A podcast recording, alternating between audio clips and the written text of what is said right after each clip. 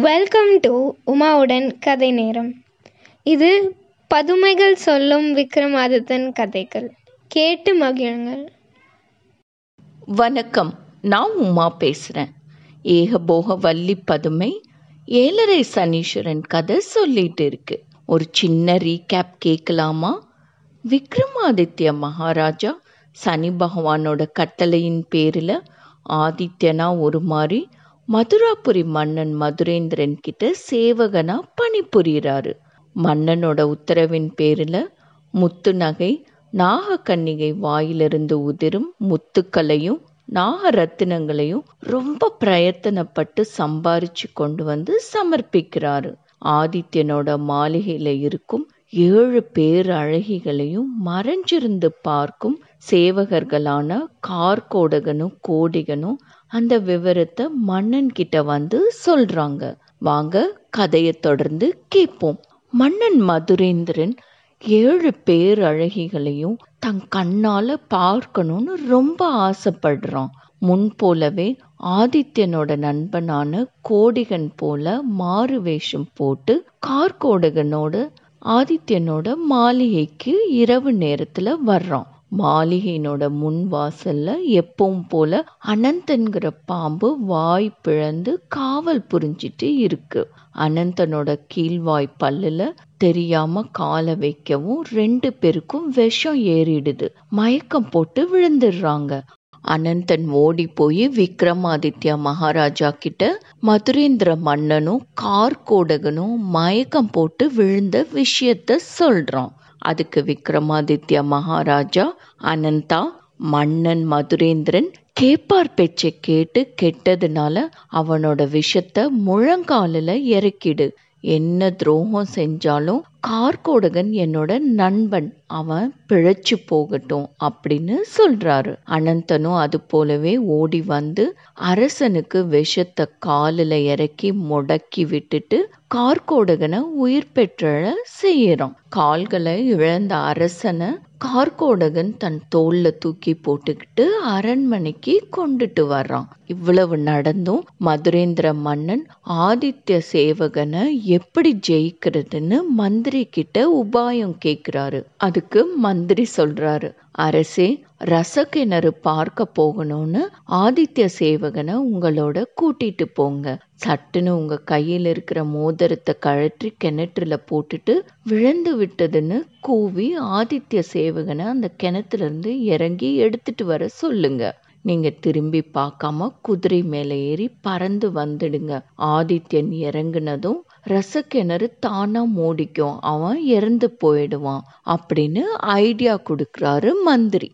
அது போலவே அரசனும் உடனே ஆதித்ய சேவகனை அழைச்சி நான் ரசக்கிணறு பார்க்க வேண்டும். என்னோட நீ காவலுக்கு வர வேண்டும் அப்படின்னு கட்டளையிடுறான். அதுக்கு ஆதித்ய சேவகன் அரசே நான் என்னோட வீட்டுக்கு போயிட்டு வந்துடுறேன். நீங்க புறப்படுங்க அப்படின்னு சொல்லிட்டு தன்னோட மாளிகைக்கு வந்து வேதாளத்துக்கிட்ட விஷயத்தை எல்லாம் சொல்றாரு.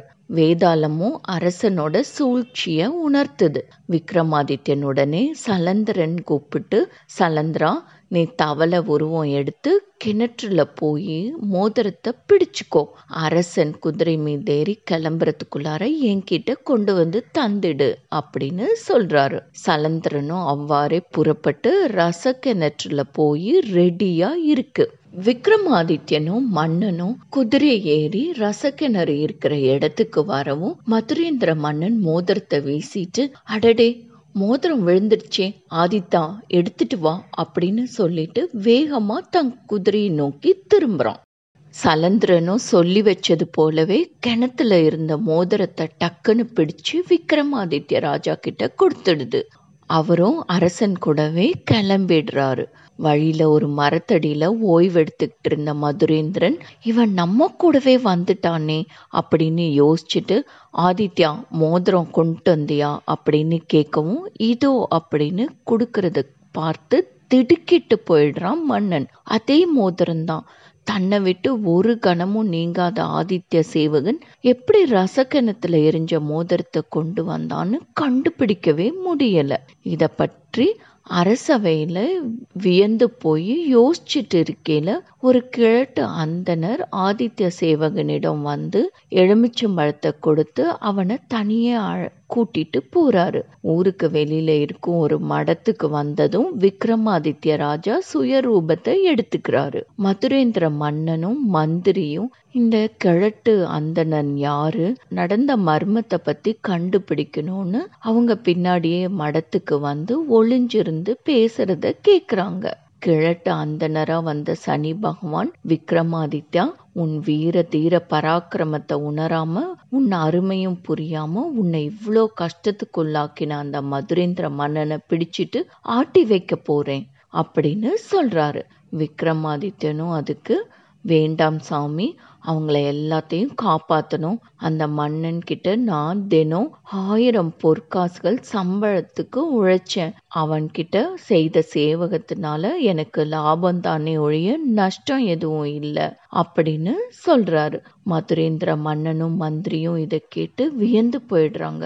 சேவகனா வந்திருந்த ஆதித்யன் விக்ரமாதித்ய மகாராஜா அப்படின்றத உணர்ந்துக்கிறாங்க. அவரோட பெருந்தன்மையை உணர்ந்ததும் மதுராபுரி மன்னன் ஓடோடி வந்து அவரோட காலில் விழுந்து மன்னிப்பு கேட்குறோம் பூலோகம் போற்றும் புவி சக்கரவர்த்தியே என்னோட பிழைகளை பொறுத்தருளுங்க.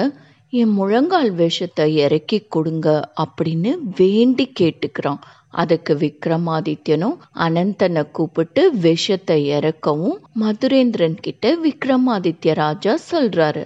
நீர் விரும்பினா ரத்தின மாலையை தவிர மற்ற பேரழகுகள் எல்லாத்தையும் உனக்கு கன்னிகா தானம் செய்விக்கிறேன் அப்படின்னு சொல்லவும் மதுராபுரி மன்னன் திகச்சு போய் உடலெல்லாம் வெட வெடன்னு நடுங்க விக்ரமாதித்ய ராஜாவை பார்த்து மன்னர் மன்னா விக்ரமாதித்ய ராஜா கொண்டு வந்திருந்த மங்கையர்னு எனக்கு தெரிஞ்சிருந்தா அவங்கள நான் கனவுல கூட கருதி இருக்க மாட்டேன் அப்படின்னு சொல்றான். அதுக்கு விக்ரமாதித்யன் இல்லை விரும்பியவர்க்கு விரும்பியதை கொடுக்காவிட்டால் விக்ரமாதித்யனான எனக்கு என்ன பெருமை? அதனால நீ விருப்பப்பட்டதை உனக்கு தந்தே தீருவேன் அப்படின்னு ரத்தின மாலையை மட்டும் விட்டுட்டு மற்ற பேரழகிகளான முத்து நகை நாக கன்னிகை அச்சுத நகரியோட நான்கு இளவரசிகள். இப்படி ஆறு மங்கையரையும் மதுரேந்திரனுக்கு தார வார்த்து கொடுக்கிறாரு. அதன் பின்னர் தான் சம்பளமா வாங்கின ஆயிரம் பொற்காசுகள் குவியலை எல்லாம் அங்க இருந்த மந்திரிகள் சிற்றரசர்கள் எல்லாருக்கும் நன்கொடையா கொடுத்துட்டு மதுரேந்திர மன்னா இன்னையோட என்னைய விட்டு சனி பகவான் பிரிகிறாரு நான் விடை பெற்று கொள்கிறேன் அப்படின்னு சொல்லி ரத்தின மாலையோட வேதாளத்தின் மேல ஏறி அனந்தன் சலந்திரனையும் கூப்பிட்டுட்டு புறப்படுறாரு. மதுராபுரிய கடந்து அனந்தனும் சலந்திரனும் இருந்த குளத்தை வரவும் அவங்க ரெண்டு பேருக்கும் சாப விமோச்சனம் அடைந்து ராஜகுமாரர்களாக மாறிடுறாங்க. அதன் பின்னர் விக்ரமாதித்யன் ரத்னமாலையோட வேதாளத்தின் மீது ஏறி புறப்பட்டு உஜ்ஜயினி மாகாளி பட்டணத்துக்கு வந்து சேர்றாங்க. ரத்னமாலைய அரண்மனைக்கு அனுப்பி விட்டுட்டு தன்னோட குல தெய்வமான பத்ரகாளி அம்மனை வணங்கிட்டு அரசவை மண்டபத்துக்கு வந்து தன் மந்திரி கிட்ட பட்டி நான் ரத்னமாலையோட ஊர்வலம் வர வேண்டும். பட்டத்து யானைய அலங்கரிச்சு அதற்கு வேண்டிய ஏற்பாடுகளை செய் அப்படின்னு சொல்றாரு. பட்டியும் அது போலவே எல்லா ஏற்பாடுகளையும் ரொம்ப சிறப்பா செய்யறாரு ஆனா அந்த புறத்துல ரத்தின மாலைய காணல. அவ சொல்லி கொள்ளாம தேவலோகம் தவிர வேற எங்கேயும் போயிருக்க மாட்டான்னு யூகிச்ச விக்ரமாதித்ய ராஜா உடனே வேதாளத்தின் மீது ஏறி தேவலோகத்துக்கு வர்றாரு. அவருக்கு முன்பாகவே தேவலோகம் வந்த ரத்தின மாலை தேவேந்திரனை கண்டு வணங்குறான் தேவேந்திரனும் ரத்தினமாலை நீ ஏழரை ஆண்டு விக்ரமாதித்யனோட வாழ்க்கை நடத்திட்டு வந்திருக்க. பழகிய பாசத்தால உன் பின்னாலேயே அவன் உன்னை தேடி வருவான். அவன் கிட்ட நான் வச்சிருந்த பிரியத்தினால உன்னை தர முடியாதுன்னு சொல்ல முடியாது. நம்மோட ஆலயத்துல இருக்கும் ஆயிரம் இருட்டு அறையில நீ ஒளிஞ்சிரு அப்படின்னு சொல்றான். ரத்தினமாலையும் அது போலவே ஒளிஞ்சுக்கிறான். விக்ரமாதித்யனும் வேதாளத்தில் வந்து இறங்கி தேவேந்திரன் கிட்ட ரத்தினமாலையை பற்றி கேட்கவும் அவன் சொல்கிறான் விக்ரமாதித்யா ரத்தினமாலை இங்கே வரல. வந்திருந்தா நீயே தேடி பார்த்து கூட்டிட்டு போ அப்படின்னு சொல்றான். விக்ரமாதித்யனும் வேதாளத்தை ஏவி ஆயிரம் இருட்டறையில ரத்தின மாலை ஒளிஞ்சிருந்த இடத்த கண்டுபிடிச்சு அழைச்சிட்டு வர்றாரு. அவரோட திறமைய பாராட்டிய தேவேந்திரன் ரத்தின மாலையோட அமுதவல்லி குமுதவல்லி ஆகிய ஆறு பெண்களையும் கொடுத்து மகிழ்வோட வழி அனுப்பி வைக்கிறாரு. விக்ரமாதித்யனும் உஜ்ஜயினி மாகாளி பட்டணம் வந்து தேவக்கன்னிகையர் ஏழு பேர்த்தோட தன்னோட பட்டத்து யானையில ஊர்வலமா வர்றாரு. இது போல கதை சொல்லி முடிச்ச ஏகபோக வள்ளி பதுமை போஜராஜாவை பார்த்து போஜராஜரே எங்கள் விக்ரமாதித்யனை போன்ற வல்லமையும் வள்ளல் தன்மையும் உள்ளவரன்றோ இந்த வினோத சிங்காதனத்தில் வீற்றிருக்கலாம் அப்படின்னு சொல்லுது. பொழுது சாயவும் போஜ மகாராஜாவும் யோசிச்சுக்கிட்டே தன்னோட அரண்மனைக்கு திரும்பிடுறாரு. அடுத்த நாள் அடுத்த பதுமை இது போலவே இன்னொரு சுவாரஸ்யமான கதை சொல்ல காத்துட்டு இருக்கு. அது என்ன கதைனா விக்ரமாதித்ய ராஜா கூடு விட்டு கூடு பாயும் விக்ரமாதித்ய ராஜா கிளியான கதை. ரொம்ப சுவாரஸ்யமா இருக்கும். சியூ இந்த நெக்ஸ்ட் எபிசோட் கேட்டதற்கு நன்றி. Enjoy listening and subscribe to உமாவுடன் கதை நேரம் உங்களோட கமெண்ட்ஸை உமாவுடன் கதை நேரம் ஃபேஸ்புக் இன்ஸ்டாகிராம் அண்ட் ட்விட்டர் பேஜஸில் ஷேர் பண்ணுங்கள் அதோட லிங்க்ஸ் டிஸ்கிரிப்ஷன் பாக்ஸில் இருக்குது நன்றி.